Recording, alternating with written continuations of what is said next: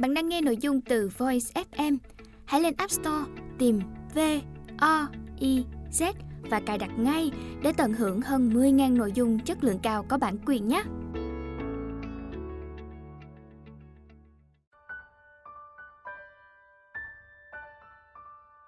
Bạn đang nghe sách nói tại Voice, Thư viện sách nói First News.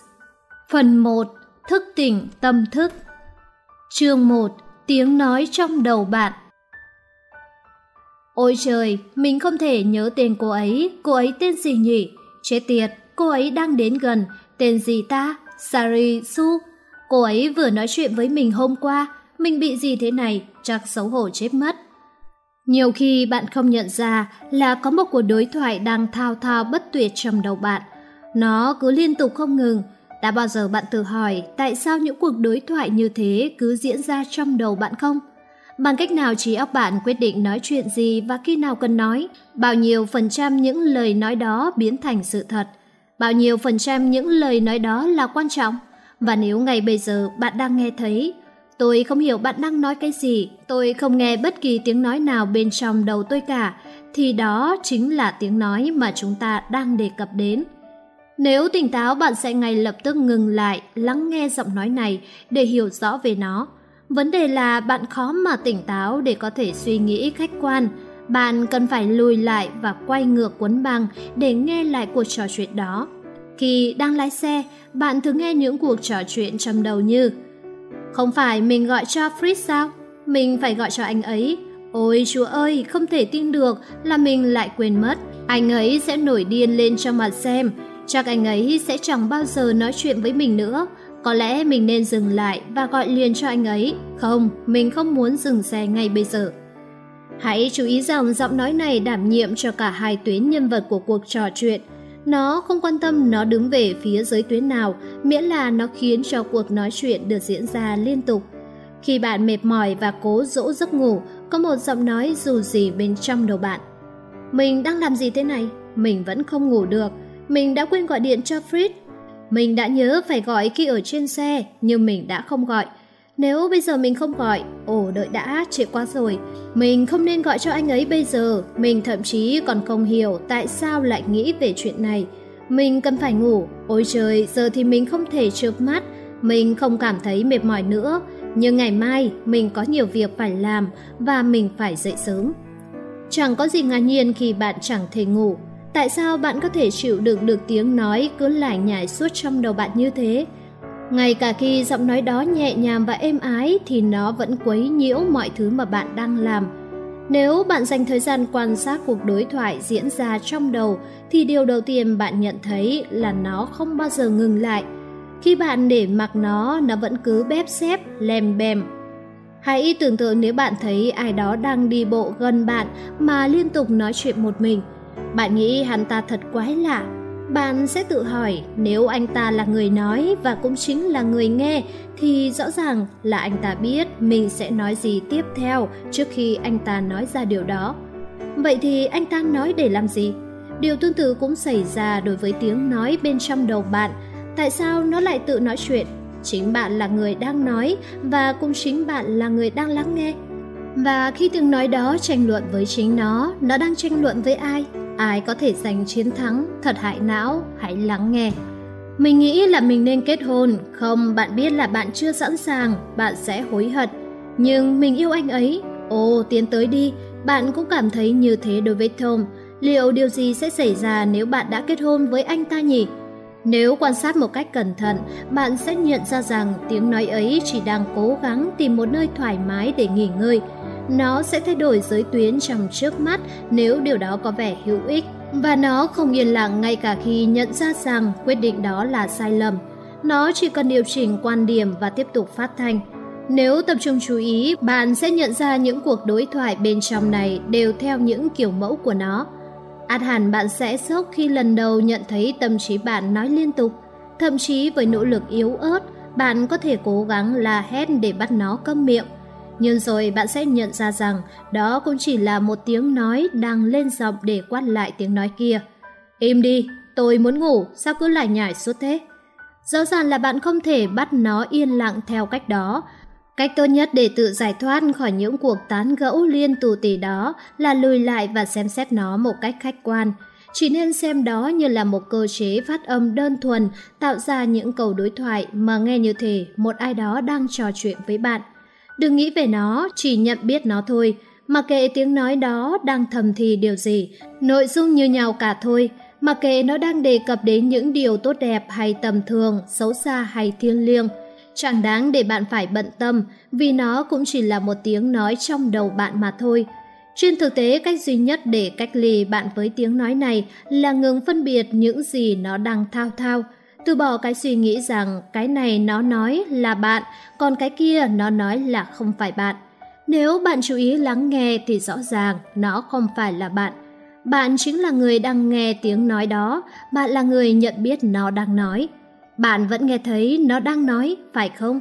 Hãy thử khiến nó nói xin chào, hãy thử lặp đi lặp lại một vài lần nữa. Bây giờ hãy hét xin chào vào trong đầu bạn. Bạn có nghe thấy chính mình đang nói xin chào trong đầu không? Hẳn là bạn có nghe thấy.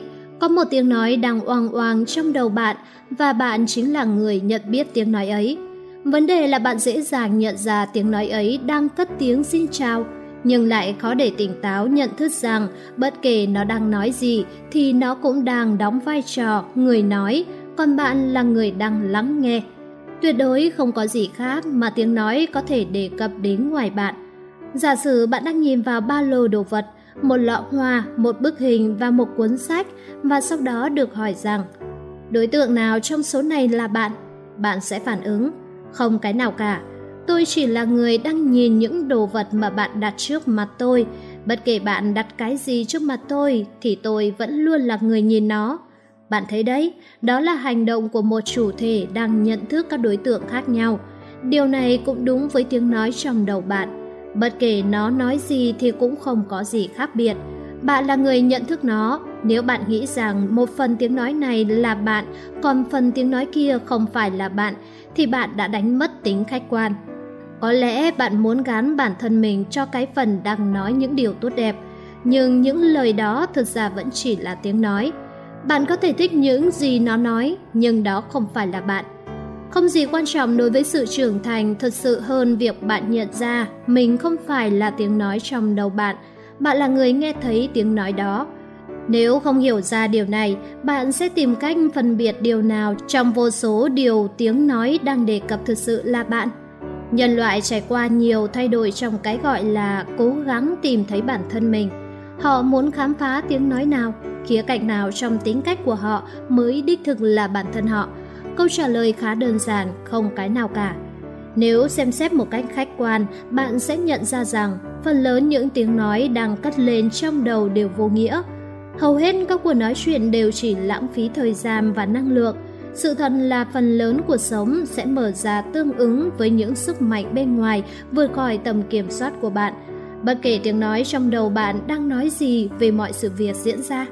Điều này tương tự như vào mỗi tối bạn ngồi xuống và suy nghĩ xem bạn có muốn mặt trời mọc lên vào buổi sáng ngày hôm sau không?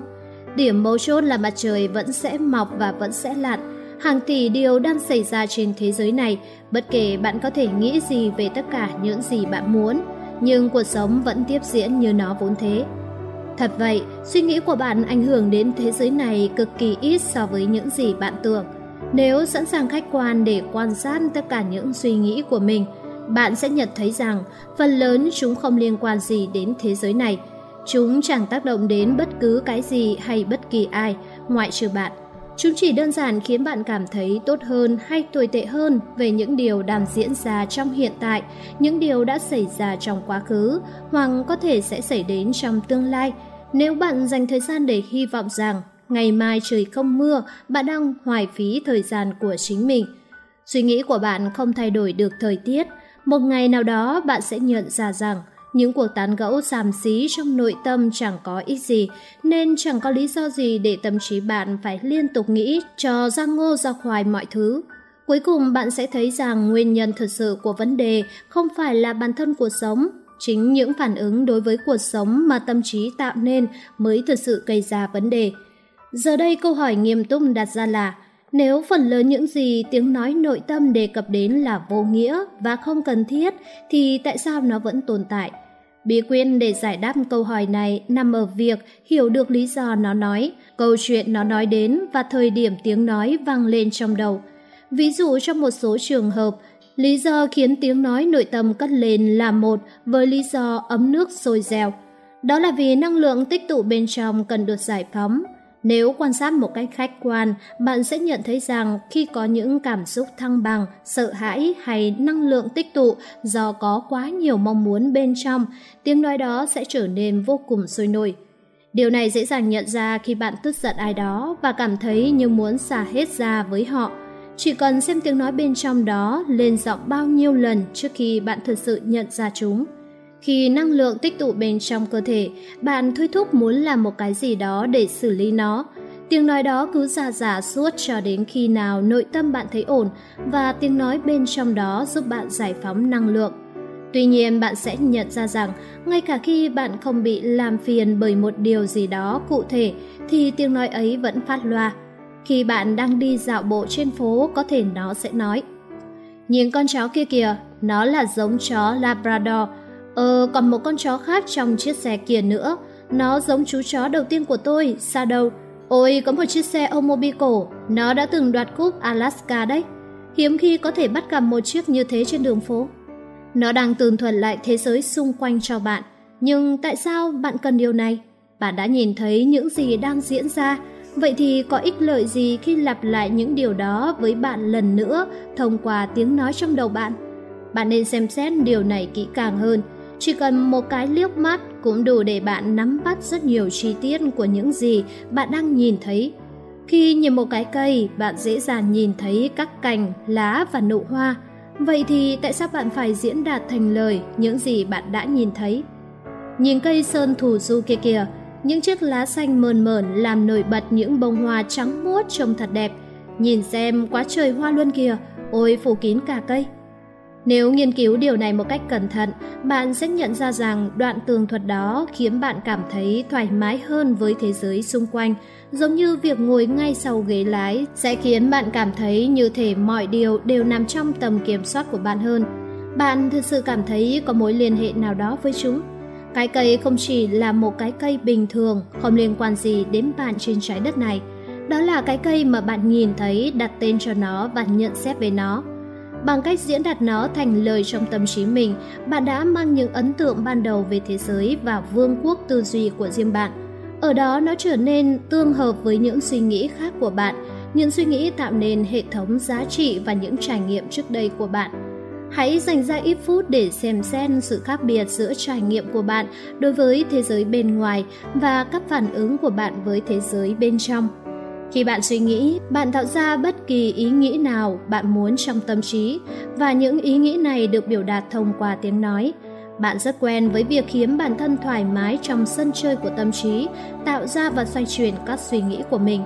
Thế giới nội tâm này là môi trường nằm dưới sự kiểm soát của bạn, còn thế giới bên ngoài thì lại vận hành theo những quy luật riêng của nó.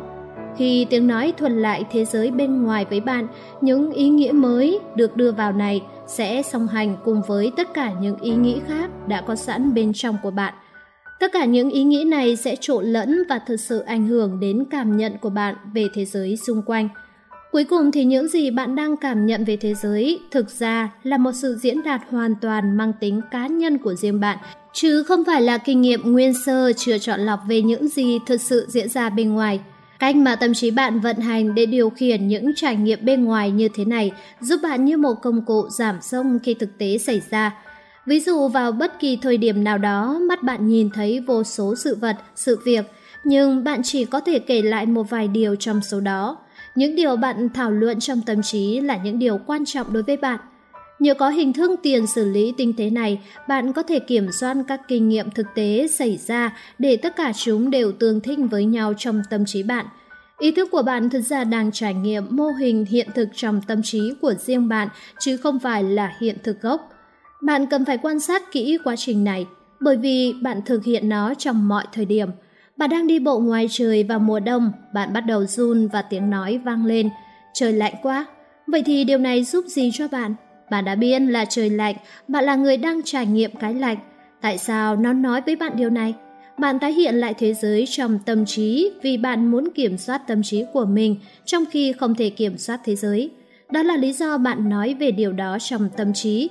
Vì bạn không thể tiếp nhận thế giới theo cách bạn muốn, bạn sẽ nói về nó trong tâm trí, phán xét nó, than phiền về nó và sau đó quyết định sẽ làm điều gì với nó.